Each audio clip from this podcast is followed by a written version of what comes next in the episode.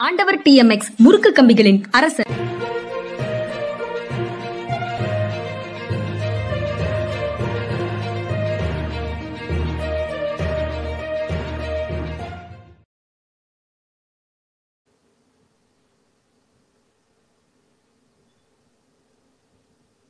மனிதா மனிதா நேயர்களுக்கு வணக்கம். ஆஹ் இன்றைக்கு ஜென்ராம் சார் இன்னொரு வேலையில் இருப்பதால் இன்றைக்கு ஜென்ராம் சாருக்கு பதிலாக நான் இந்த நிகழ்ச்சியில பாலச்சந்திரன் சாரோட உரையாட இருக்கிறோம். பாலச்சந்திரன் சார் நம்ம ஸ்டார்ட் பண்ணிடலாம். வணக்கம் சார். வணக்கம் இதற்குமார் வணக்கம். இன்றைக்கு ஜி டுவெண்ட்டி மாநாடு முடிந்து விட்டது. இந்த ஜி டுவெண்ட்டி மாநாடு முடியுது அப்படின்ற அந்த செய்தி வந்து இன்னைக்கு பார்த்த உடனே எனக்கு ரொம்ப ஷாக் ஆயிடுச்சு சார். ஏன்னா தொடர்ந்து ரெண்டு நாளா வெவ்வேறு நிகழ்வுகள்ல இருந்தோம். அதற்கு பிறகு இன்றைக்கு நியூஸ் பேப்பர் என்னது ஜி டுவெண்ட்டி முடிஞ்சா அப்படின்னு ஷாக் ஆயிருச்சு. ஏன்னா கடந்த ஒரு வருஷமா நான் பார்த்துட்டு இருக்கேன் சென்னையில. முக்கு முக்குக்கு ஒரு பேனர் இருக்கும். ஜி டுவெண்ட்டி ஜி டுவெண்ட்டின்னு ஏர்போர்ட் வாசல்ல எல்லாம் பேனர் இருக்கும். ஜி டுவெண்ட்டி நடக்கும்போது இந்தியாவே அப்படியே என்னமோ நடக்க போகுது போல அப்படின்ற அளவுக்கு ஒரு உணர்வு கொடுத்துட்டு இருந்தாங்க. ஆனா ஜி டுவெண்ட்டி முடிஞ்சிருச்சு அப்படின்னு இன்னைக்கு ஒரு செய்தியை பார்த்தோன்னே ஷாக் ஆயிருச்சு. ஜி டுவெண்ட்டி நடந்து முடிந்திருக்கிறது. இதை எப்படி பாக்குறீங்க சார் ஜி டுவெண்ட்டிங்கிறது இந்தியாவுக்கு வந்து தலைமை பொறுப்பு கொடுக்கறதுங்கிறது பை ரொட்டேஷன் வர்றது. இப்போ இந்த அரபு எமிரேட் யூஏ இருக்காங்கல்ல யுனைடெட் அரபு எமிரேட்ஸ் ஏழு நாடுகள் சேர்ந்து இருக்குன்னு நினைக்கிறேன்.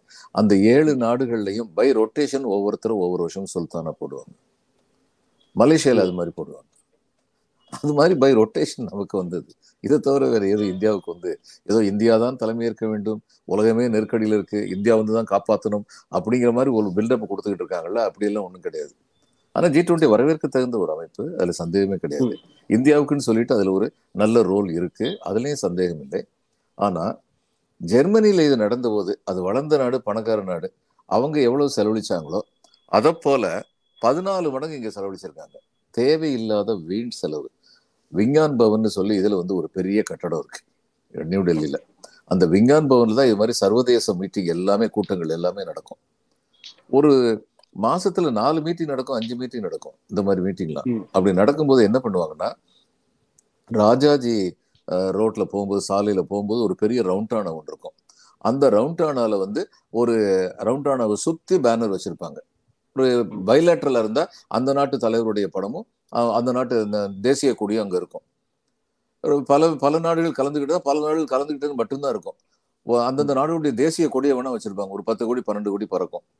அதை தவிர இவங்க அசோகா ஹோட்டலில் தங்கியிருக்காங்க அல்லது தாஜ் மான்சிங்கில் தங்கியிருக்காங்கன்னா எந்த ஹோட்டல்ல இருந்து வர்றாங்களோ அது ஒரு ரெண்டு கிலோமீட்டருக்குள்ள அங்க வந்து அவர்களுடைய புகைப்படங்கள் பெரிய அளவுல இடம்பெறாது அவர்களை வரவேற்கிற ஒரு சின்ன உபசார முறை. இவ்வளவுதான் நடக்கும். ஆனா உள்ள வந்து பல முக்கியமான காரியங்கள் நடந்தன மன்மோகன் சிங் காலத்துல. அந்த முக்கியமான செயல் திட்டங்கள் நிறைவேற்றப்பட்டன. இந்த ஜி டுவெண்ட்டிலையும் வந்து முக்கியமான செயல் திட்டங்கள் சில நிறைவேற்றப்பட்டிருக்கின்றன. ஆனா அதுக்கு செலவழிச்ச செலவெல்லாம் வந்து ஒரு தனி மனிதருடைய விளம்பரத்துக்காக செலவழிச்சிருக்காங்க. அது தவறு. ஒரு ஊர் உலகம் பூரா இப்ப கிராமத்துல போய் கேட்டு பாருங்க. அவங்க என்ன சொல்லுவாங்கன்னா இதே உலகத்தையே வந்து கூப்பிட்டு உலகமே எல்லாம் கூப்பிட்டு நீ தான் இப்போ காப்பாற்ற முடியும்னு சொல்லி நம்ம பிரதமரை சொல்லியிருக்காங்க போலயே அப்படின்னு சொல்லி சொல்லுவாங்க. அப்படிப்பட்ட விளம்பரம் நடக்குது. இதுதான் ஜி டுவெண்ட்டி நடந்து நடந்து துவங்குறதும் முடிச்சதுக்குமான கதை. இது ரொம்ப ஷாக்கிங்கான ஸ்டேட்மெண்ட் பதினாலு மடங்கு போன தடவை காங்கிரஸ் ஆட்சியில காமன்வெல்த் நடந்த போது பிஜேபி அதை வைத்து ஒரு பெரிய பிரச்சாரமே செஞ்சாங்க. இந்த காமன்வெல்த்துக்கு பிறகு காமன்வெல்த் முறைகேடுன்னு ஒரு பெரிய புகார் எழுந்தது. ஆனா ஜி டுவெண்ட்டி ஜெர்மனை விட பதினான்கு மடங்கு அதிகம் நம்ம என்ன செலவு பண்ணியிருக்கோம் அப்படின்னு யோசிச்சு பார்க்கும்போது எனக்கும் விளம்பரங்கள் மட்டும்தான் கண்ணுக்கு தெரிகிறது. அது போக பாரத் பவன் பேர் மாத்தினாங்க. அப்புறம் ஐடி கார்டுல பாரத்னு அடிக்கிறதுக்கு வேணா ஒரு வேலை செலவாயிருக்கலாம்னு நினைக்கிறேன் சார். யூஎன்னுக்கு ஒரு சமர்ப்பிப்பு வச்சிருக்கிறாரு பிரதமர் மோடி. நம்ம வந்து ஜிடிபி பேஸ்டு கால்குலேஷன் போட்டுக்கிட்டு இருக்கிறோம். காலம் மாறிவிட்டது ஐநா சபையே. மனிதர்களை மையப்படுத்திய வளர்ச்சியை எல்லோரும் நோக்க வேண்டும். மனிதர்களை மையப்படுத்தி வளர்ச்சியை கணக்கிட வேண்டும். வளர்ச்சி என்பதே மனிதர்களை மையப்படுத்தியதாக இருக்க வேண்டுமே தவிர ஜிடிபி பேஸ்ல இருக்கவே கூடாது அப்படின்னு பேசியிருக்கிறார் சார் நீங்க எப்படி பாக்குறீங்க இவர் பேசுறது கொஞ்சம் அதிசயமா இருக்கு. என்ன இவருடைய நிதியமைச்சர் நாடாளுமன்றத்துல ரெண்டு வருஷத்துக்கு முன்னாடி குரோத் ஓரியன்ட் ஸ்ட்ராட்டஜி தான் எங்களுடைய எக்கனாமிக் டெவலப்மெண்ட் ஸ்ட்ராட்டஜி அப்படின்னு உறுதியா சொல்லியிருக்காங்க. குரோத் ஓரியன்ட் ஸ்ட்ராட்டஜி ஜிடிபி கூடுதா எப்படி ஃபாரின் டைரக்ட் இன்வெஸ்ட்மெண்ட் எவ்வளவு வருது இதெல்லாம் பாக்குறது. சாலைகள் போட்டோமா ஏர்போர்ட் கட்டிட்டோமா இதெல்லாம் growth oriented strategy human needs centred strategy அப்படின்னா கிராமப்புறங்கள் வரை சாலைகள் அமைக்கப்பட்டிருக்கின்றனவா மருத்துவ நிலையங்கள் இருக்கின்றனவா கல்வி சாலைகள் இருக்கின்றனவா மக்களுடைய அடிப்படை தேவைகள் நிறைவு செய்யப்படுவதற்கான திட்டங்கள் இருக்கின்றனவா இவைகளோடு சேர்ந்து நம்முடைய தொழில் முன்னேற்றத்திற்கான வழிமுறைகள் என்ன அந்நிய நாடுகளுடன் தொழில் தொழிலளவில் போட்டி போடுவதற்கு எத்தகைய வசதிகளை நம்முடைய தொழிலதிபர்கள் செய்து கொடுக்க வேண்டும்? இது எல்லாம் சேர்ந்ததுதான் ஹியூமன் நீட் சென்டர் டெவலப்மெண்ட் இவங்க இதை பத்தி இத்தனை நாள் என்ன கவலைப்பட்டாங்க? இதை விடுங்க தொழில் அதிபர்களை மட்டும் பார்த்தாங்கங்கிற குற்றச்சாட்டுலாம் பாவம். அனாவசியமா அவர் மேல அப்படிப்பட்ட குற்றச்சாட்டுலாம் சொல்லக்கூடாது. தொழிலதிபர்கள் சில பேரை மட்டும் பார்த்துக்கிட்டாருங்கிறது தானே உண்மை. அதுல கூட எல்லாரையும் பார்க்கலையே? இவர் இன்னைக்கு ஹியூமன் நீட் சென்டர்னு சொல்றது எலெக்ஷனுக்காக பேசுறாரு. எலெக்ஷன் சமயத்துல எல்லாம் பேசுவாங்க அதுக்கப்புறம் மறந்து போயிடுவாங்க. ஹியூமன் நீட் சென்டருடைய அடிப்படை தத்துவம் என்ன தெரியுமா? மனிதர்கள் அனைவரும் சமமானவர்கள்.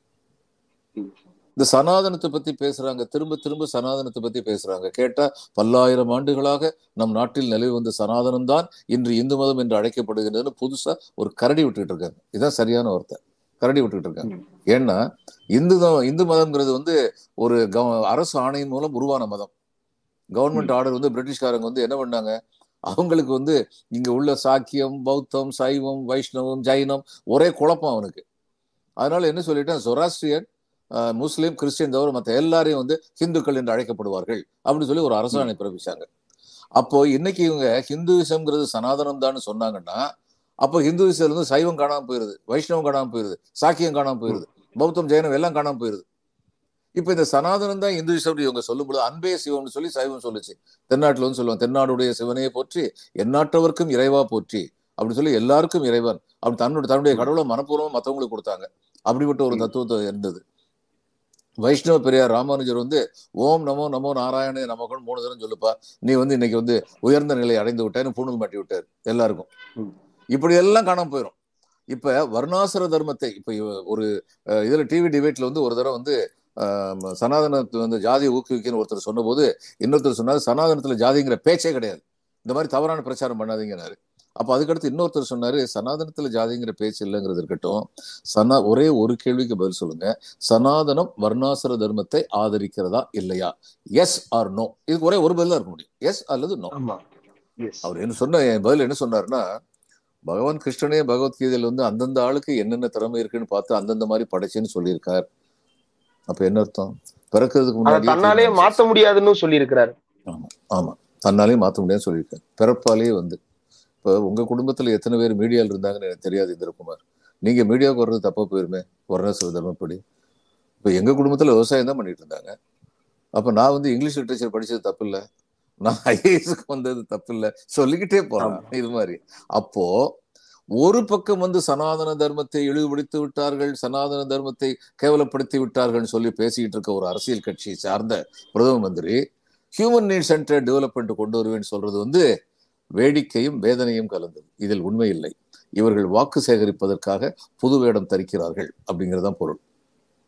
ஆனா இது வந்து வாக்குகளை தந்துருமா சார்? இப்ப தொடர்ந்து நிறைய மனித உரிமை மீறல்கள் குற்றச்சாட்டு இந்தியா மேல இருக்கு.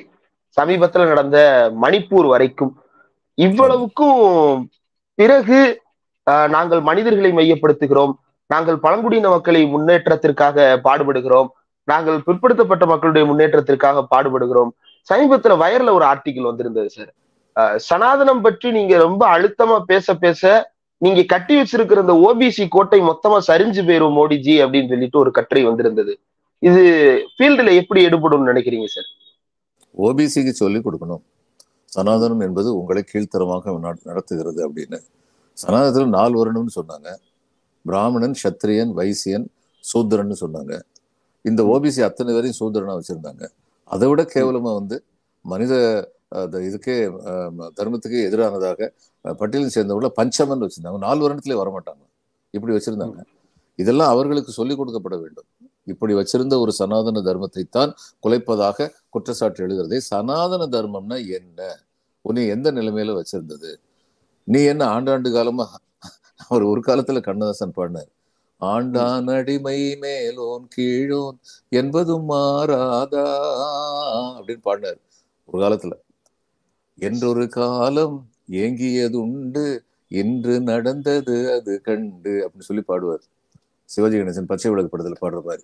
அப்போ இந்த தமிழ்நாட்டுல சனாதன தர்மத்தை எதிர்த்து போராட்டம். சனாதன தர்மத்தில் சனாதன எல்லா மதங்கள்லயும் வந்து நல்ல நல்ல கொள்கைகள்லாம் இருக்கு சனாதன தர்மத்தில் நல்ல கொள்கை இல்லையா? அப்பா அம்மா கீழ்ப்படிஞ்ச நடன்னு சொல்றாங்க. உலகமே ஒரு குடும்பம்னு சொல்றாங்க. இப்படி எல்லாமே நல்ல கொள்கை நிறைய இருக்கு. ஆனா இங்க அடிப்படையே தப்பா இருக்கு. நீ அந்த அடிப்படையை சரி பண்ணலன்னு சரி அதுக்கப்புறம் எப்படி ஏத்துக்க முடியும்? நீ பிறப்புனாலே வந்து நீ இவ்வளவுதான் லாயக்கு இதுக்கு தான் லாயக்குன்னு சொல்லி ஒருத்தனை சொன்னா அம்பேத்கர் சட்டம் படிக்க கூடாது அதை மீறி படித்து விட்டார். அப்படின்னு தானே இருந்தது.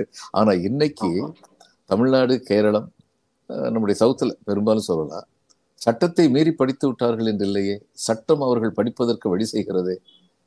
இதுதானே சமதர்மம். இதுதானே மனித தர்மம். இப்படித்தான் இருக்க வேண்டும். பிறப்பால் எல்லோரும் ஒரே ஒரே மாதிரியானவர்கள் தான் எல்லோருக்கும் சமமான வாய்ப்புகள் அளிக்கப்படல் வேண்டும். வாய்ப்புகளை பயன்படுத்துறது அவங்கவுங்க கெட்டிக்காரத்தனத்தை பொறுத்து. வாய்ப்பே கொடுக்க மாட்டேன்னு சொன்னா என்ன அர்த்தம்? அப்படிப்பட்ட ஒரு தத்துவத்தை வச்சுக்கிட்டு. வெளிப்படையா வந்து வேற ஏதாவது பேசிக்கிட்டு இருந்தா இதை வந்து அரசியல் கட்சிகள் வந்து இவ- இவர் ராகுல் காந்தி ஒரு தடவை சொன்னார். இன்று நடந்து கொண்டிருப்பது ஆயிரம் ஆண்டுகளாக நடந்து கொண்டிருக்கும் கருத்தியல் யுத்தம்னு சொன்னார். பாருங்க இப்போ ஒவ்வொருத்தரா வந்து திரு உதயநிதி சொன்னதுக்கு வந்து சப்போர்ட் பண்றவங்க எல்லாருமே உதயநிதி சொன்னது எப்படி திருச்சி சொன்னாங்கன்னு சொல்லி பாருங்க. ஹீஸ் காலிங் ஃபார் ஹிந்து ஜனசைடுன்னு சொல்லி பச்சை போய் அந்த ஆள் மேல கேஸ் போட வேண்டாம். இந்த ஒன்றிய அரசுக்கு ஏதாவது ரோஷம் இருக்கும்னா இப்படி பொய் பிரச்சாரம் பண்ண ஒருத்தர் மேல கேஸ் போட வேண்டாம். பத்து கோடி ரூபாய்க்கு பத்து கோடி ரூபாய் கொடுக்குறாங்க தலையை வாங்கிட்டு வாங்கன்னு சொல்லி உதயநிதி பத்தி ஒரு சாமியார் சொல்றாரு. கொலைக்கு தூண்டான அபட்மெண்ட் டு மர்டர் எவ்வளவு பெரிய இது குற்றம்? அவர் மேல வழக்கு போடுறோம் அது மாதிரி தமிழ்நாட்டுல தான் வழக்கு போடுறோம். அவங்க ஏன் தூங்கிக்கிட்டு இருக்காங்களா? அப்போ இல்ல உதயநிதி சொல்லாததை சொல்லியதாக சொல்வதும் சொல்ல எண்ணாததை சொல்ல விரும்பியதாக சொல்வதும் இப்படி கதை சொல்லிட்டு இருக்காங்க what I am very happy Udhayanidhi the young person you know he stands by what is அவர் சொல்லிட்டார் நான் சொன்னதில் உறுதியாக இருக்கிறேன். நான் இந்துக்களை பற்றி குறை கூறவில்லை. சனாதன தர்மத்தை பற்றி தான் சொன்னேன். நீங்க சாமியை கும்பிடுங்க கோயிலுக்கு போங்க அதெல்லாம் உங்க நம்பிக்கை. அந்த நம்பிக்கையை பத்தி நான் எதுவும் சொல்லல. ஆனால் பிறப்பால் ஒருவர் உயர்ந்தவர் இன்னொரு தாழ்ந்தவர் அப்படின்னு சொல்ற ஒரு தத்துவத்தை எதுக்குறேன்? அப்படின்னு clear- இப்ப என்னாச்சு? ஒவ்வொரு பக்கமா ஒவ்வொரு பக்கமா இந்தியால பல பிரகாஷ் ராஜ் வந்து இன்னைக்கு அவரு கருத்துக்கு கன்னடா கன்னடத்துல இருந்து ஆதரவு தெரிவிச்சிருக்காரு. கார்கேயுடைய சன் வந்து ஆதரவு தெரிவிச்சிருக்கிறாரு. பாருங்க இப்படி கொஞ்சம் கொஞ்சமா நார்த்துக்கு போகும் இது இவங்களா கிளப்பி விட்ட தீ. பாலபிஷேகமே பண்ணிருக்கிறாங்க சார். ஆமா ஆமா பாலபிஷேகமே பண்ணிருக்கு இப்போ இது இவங்க கிளப்பி விட்ட தீ. முன்னையிட்ட தீ முப்புறத்திலே பின்னையிட்ட தீ தென்னிலங்கையில் அன்னையிட்ட தீ அடிவயிற்றிலே யானுமிட்ட தீ மூழ்க மூழ்கவே அப்படின்னு சொல்லிட்டு இது தீ எரியத்தான் போகுது. இவங்க கிளப்பி விட்ட தீ உதயநிதி கிளப்பல. கும்மிடி பூண்டிக்கு அடுத்து யாருக்கு தெரியும் திமுகன்னு சொல்லி கேட்டாரு. திரு அண்ணாமலை. ஆமா. கும்மிடி பூண்டி இல்ல உலகம் உத- இது இந்தியா பூரா உல- உதயநிதி அறியப்பட்டவராக ஆகிவிட்டார். இதுதான் உண்மை. இந்த இந்த இந்த இரட்டை நிலை மாத்தினால் ஒழிய இந்த இரட்டை நிலையை இவங்க மாத்திக்கிட்டால் ஒழிய இவங்க மேல மக்களுக்கு நம்பிக்கை வராது. ஆனால் இவர்கள் இப்படிப்பட்ட இரட்டை நிலை கொண்டவர்கள்ங்கிறது மக்களுக்கு பரவலாக சென்று அடைய வேண்டும். அது ரொம்ப முக்கியம். நீங்க மூழ்க மூழ்கவேன்னு சொன்னதுக்கு பிறகுதான் ஜி டுவெண்ட்டி குறித்து நம்ம விட்டு போன ஒரு சின்ன ஒரு துணுக்கு வந்து ஞாபகத்துக்கு வந்தது. அந்த ஜி டுவெண்ட்டிக்கு போடப்பட்டிருந்த ஒரு இடத்தில் பெரிய அந்த மழையின் காரணமாக உடைப்பு ஏற்பட்டு தண்ணி தேங்கிருச்சு அப்படின்ற அந்த செய்தியையும் சமீபத்துல பார்த்தோம். மூழ்குவது மூழ்குச்சு ஜி டுவெண்ட்டி மாநாடே மூழ்குச்சு அப்படின்ற மாதிரி நம்முடைய நண்பர்கள் எல்லாம் கமெண்ட்ஸ்ல போட்டுட்டு இருக்கிறாங்க சார் அடுத்த. செய்திக்கு நம்ம போகலாம். நம்ம அடுத்த. செய்திக்கு போகலாம் அப்படின்னு நினைக்கிறேன் சார் ஆஹ் இந்த ஜி டுவெண்ட்டி சனாதனம் இது எல்லாம் நேஷனல் லெவல்ல போய்கிட்டு இருக்கிற நேரத்துல ஸ்டேட் வைடு பாலிடிக்ஸும் இன்னொரு அடுத்த கட்டத்துக்கு எலெக்ஷன் நெருங்க நெருங்க நகர்றத பார்க்க முடியுது. ஆந்திரால சந்திரபாபு நாயுடு அவர்கள் கைது செய்யப்பட்டிருக்கிறார். ஆந்திராவினுடைய முன்னாள் முதலமைச்சர் ஆஹ் தமிழ்நாட்டுல எப்படி ஐடி ரிஃபார்ம்ஸுக்கு வந்து கலைஞரை கிரெடிட் பண்றோமோ அந்த அது போல ஆந்திராலையும் ஐடி ரிஃபார்ம்ஸ் உள்ளிட்ட பல விஷயங்களுக்கு ஒரு முக்கியமான ஆஹ் புள்ளியாக சந்திரபாபு நாயுடு அவர்கள் இருந்திருக்கிறார். ஸ்கில் டெவலப்மெண்ட் ஸ்கேம் அப்படின்ற ஆஹ் குற்றச்சாட்டின் அடிப்படையில் அவர் இப்போது கைது செய்யப்பட்டு சிறையில் அடைக்கப்பட்டு விட்டார் இன்றைக்கு. ஆஹ் இதை எப்படி பாக்குறீங்க சார் நீங்க? அதாவதுங்க ஸ்கீம் வந்து எல்லா அரசுகளும் காலங்காலமாக தொடர்ந்து நடத்துகின்றன. கம்யூனிட்டி டெவலப்மெண்ட் ஸ்கீம் நேரு கொண்டு வந்தார். அவர் மேல ஏதாவது ஊழல் குற்றச்சாட்டு வந்ததா? வரல. இதுல வந்து நம்ம காமராஜர் இங்க இருந்தாரு. அந்த பல பல மாநில முதல்வர்களை பத்தி நம்ம சொல்லிக்கிட்டே போகலாம் அவங்க மேல ஏதாவது ஊழல் குற்றச்சாட்டு வரல. இப்ப இந்த எல்லாம் கொண்டு வந்தது எந்த அளவுக்கு முக்கியமோ அந்த அளவுக்கு அதுல ஊழல் இல்லாம பாத்துக்கிடுறது முக்கியம். இவர் ஊழல் செஞ்சாரா இல்லையான்னு எனக்கு தெரியாது. அப்படி ஒரு குற்றச்சாட்டு எழுந்திருக்கிறது அதன் காரணமாக கோர்ட்டில் வந்து கோர்ட்டில் தான் இந்த ஆணையை பிறப்பிச்சிருக்குன்னு சொல்லி கேள்விப்பட்டேன் நான். அப்போ பூர்வாங்க விசாரணையில் வந்து முகாந்திரம் இருக்குன்னு நினைக்கிறாங்க அப்படிங்கிற மாதிரி சொல்கிறாங்க இது வந்து நீதிமன்றத்துக்கு சென்று அவர் தன்னுடைய நிர்வாகத்தன்மையை நிலைநாட்ட வேண்டும். இதை தவிர வேணும்னு சொல்கிறதுக்கு இல்லை.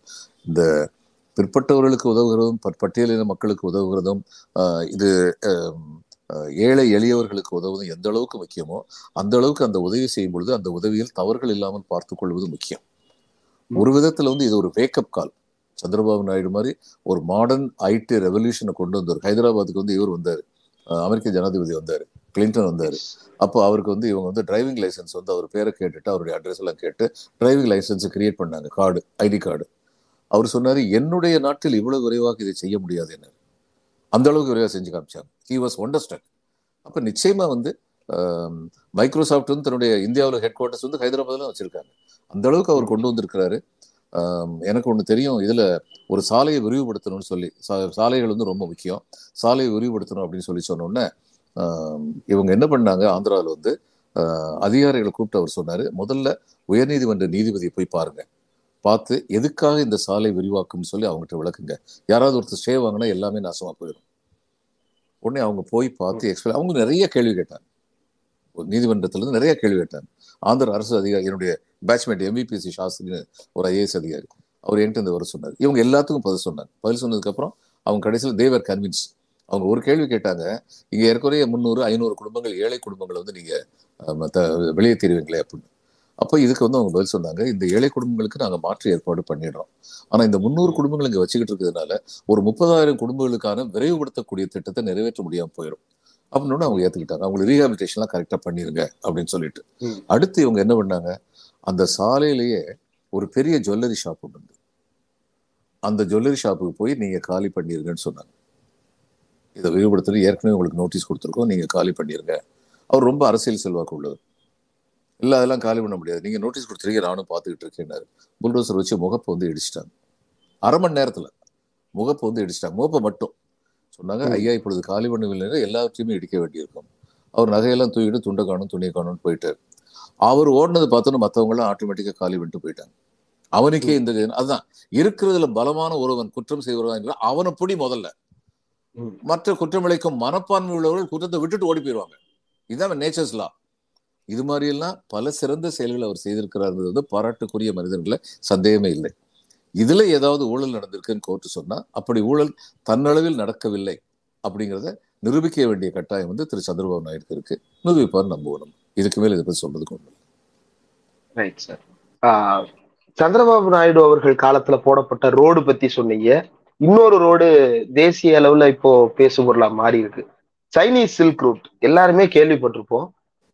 அவங்க எந்தெந்த அதாவது சுத்தி இருக்கக்கூடிய பல்வேறு நாடுகள்ல டெப்ட் டிராப்புக்குள்ள தள்ளுறாங்க அப்படின்ற குற்றச்சாட்டு ஒரு பக்கம். இன்னொரு பக்கம் அதன் மூலமாக தன்னுடைய ராணுவ கட்டுப்பாட்டையும் விரிவுபடுத்தும் வகையில சில கேம்ப்ஸ் ஆர்கனைஸ் பண்றாங்க. அது போக பழைய அவங்களுடைய புராதன சில்க் ரூட்டை ரெசரக்ட் பண்றாங்க அப்படின்ற செய்திகள் எல்லாம் வந்து கொண்டிருந்தது. அவங்க வேலையை ஆரம்பிச்சிட்டாங்க. இந்தியாவுக்கும் ஒரு ரூட் இருந்தது. நம்மளுக்கு ஸ்பைசஸ் ட்ரேடுக்கான ஒரு ரூட் இருந்தது. அந்த ஸ்பைஸ் ரூட் வந்து இப்ப புதுசா இங்கிலீஷ்ல ஸ்பைஸ் ரூட் அப்படின்றது நல்லா இருக்கு. தமிழ்ல மசாலா பாதை அப்படின்னு எழுதியிருக்கிறாங்க. இதுல செய்தித்தாள்கள்ல. அந்த மசாலா பாதை வந்து சில்க் ரூட்டுக்கு போட்டியா வருமா சார் நீங்க எப்படி பாக்குறீங்க? போட்டி போடுவாங்க. போட்டி கடைசியில வந்து போட்டியில வந்து யாரு ஜெயிப்பாங்க அப்படின்னா வசதிகள் யார் செய்து கொடுக்குறாங்களோ அவங்க வந்து ஜெயிப்பாங்க. இந்த நாடுகளை வந்து எக்கனாமிக்கலி இந்த economic integration takes place when both sides benefit இரு தரப்பினருக்கு நன்மை கிடைக்கும் அளவிற்கு ஒரு பொருளாதார இணைப்பு இருந்தால் அந்த பொருளாதார இணைப்பு வந்து ஜெயிக்கும். சீனர்கள் இன்னைக்கு சீனர்களை பார்க்கும்போது என்ன தோணுதுன்னா அது ஒரு ஒன் வே டிராஃபிக் மாதிரியே போறாங்கன்னு சொல்லி தோணுது.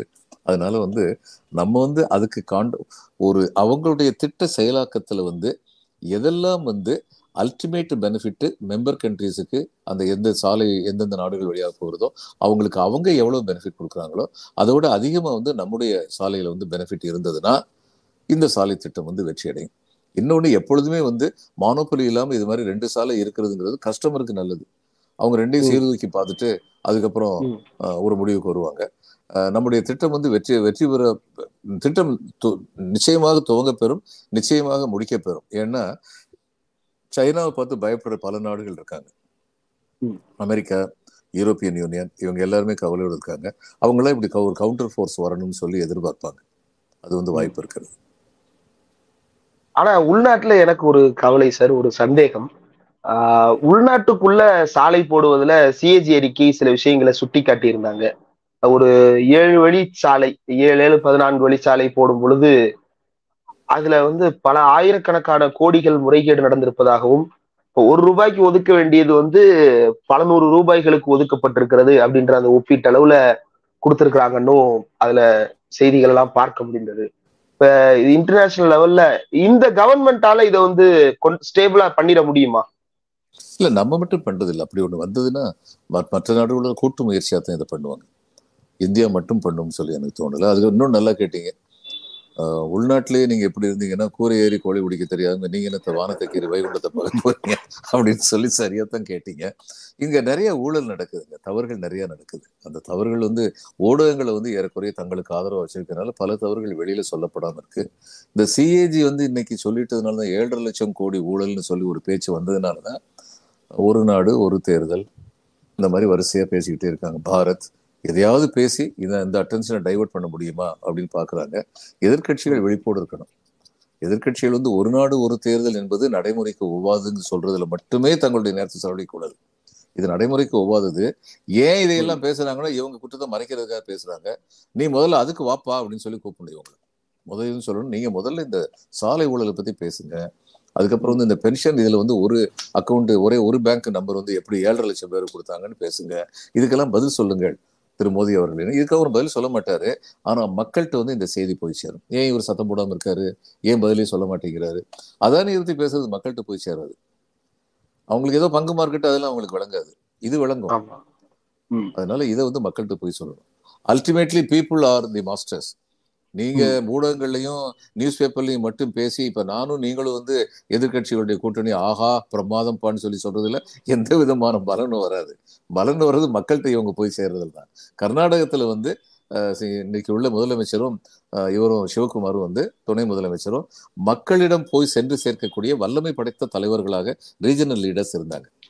இன்னைக்கு இவங்களுக்கு வந்து அது மாதிரி வந்து இது இருக்கிறது. அகிலேஷ் யாதவுக்கு வந்து அங்க யூபியில் அந்த செல்வாக்கு இருக்கு. மாயாவதி அம்மையாருக்கு யூபியில் அந்த செல்வாக்கு இருக்கு. காங்கிரஸுக்கு வந்து யூபியில் அந்த செல்வாக்கு கிடையாது. மத்திய பிரதேசம் இருக்கு. இவர் இவரு கமல்நாத் வந்து அந்த வல்லமை படைத்தவர். இதுல ராஜஸ்தான்ல இருக்கு. அங்க ரெண்டு பேருமே சச்சின் பைலட்டும் சரி முதலமைச்சரும் சரி ரெண்டு பேருமே அந்த வல்லமை படைத்தவர்கள். இது மாதிரி எல்லாம் இருக்கு.